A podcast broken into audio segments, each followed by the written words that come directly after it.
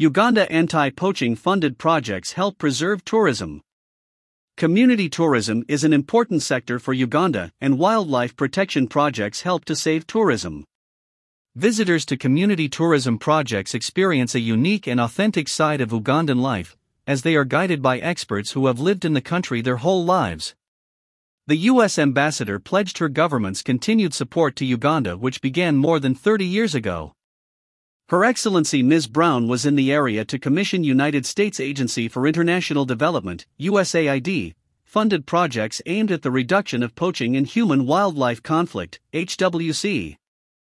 Community tourism is an important sector for Uganda, and these projects to protect wildlife will help to save tours, workshops, performances, dining, homestays, and accommodation, all of which are provided by the local community under this tourism umbrella.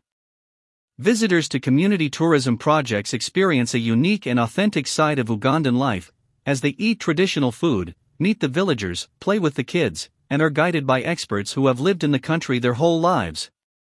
Some of the HWC projects commissioned include the Community Shantuntama Beekeeping Project in Nanda and Kololo villages in Daima Parish, as well as the Kiryandongo District in K9 Unit section aimed at curbing poaching across the region.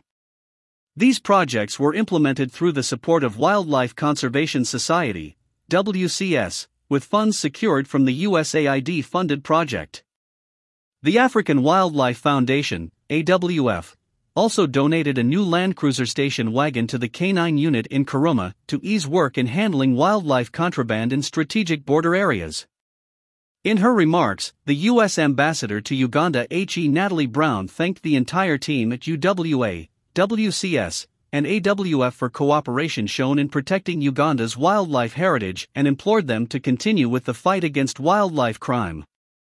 She pledged her government's support to Uganda for the next years to come since they have had a good working relationship with the government for more than 30 years.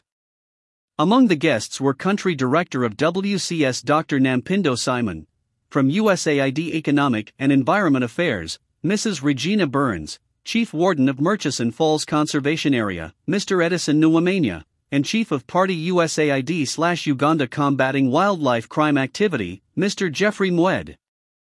Hashtag Rebuilding Travel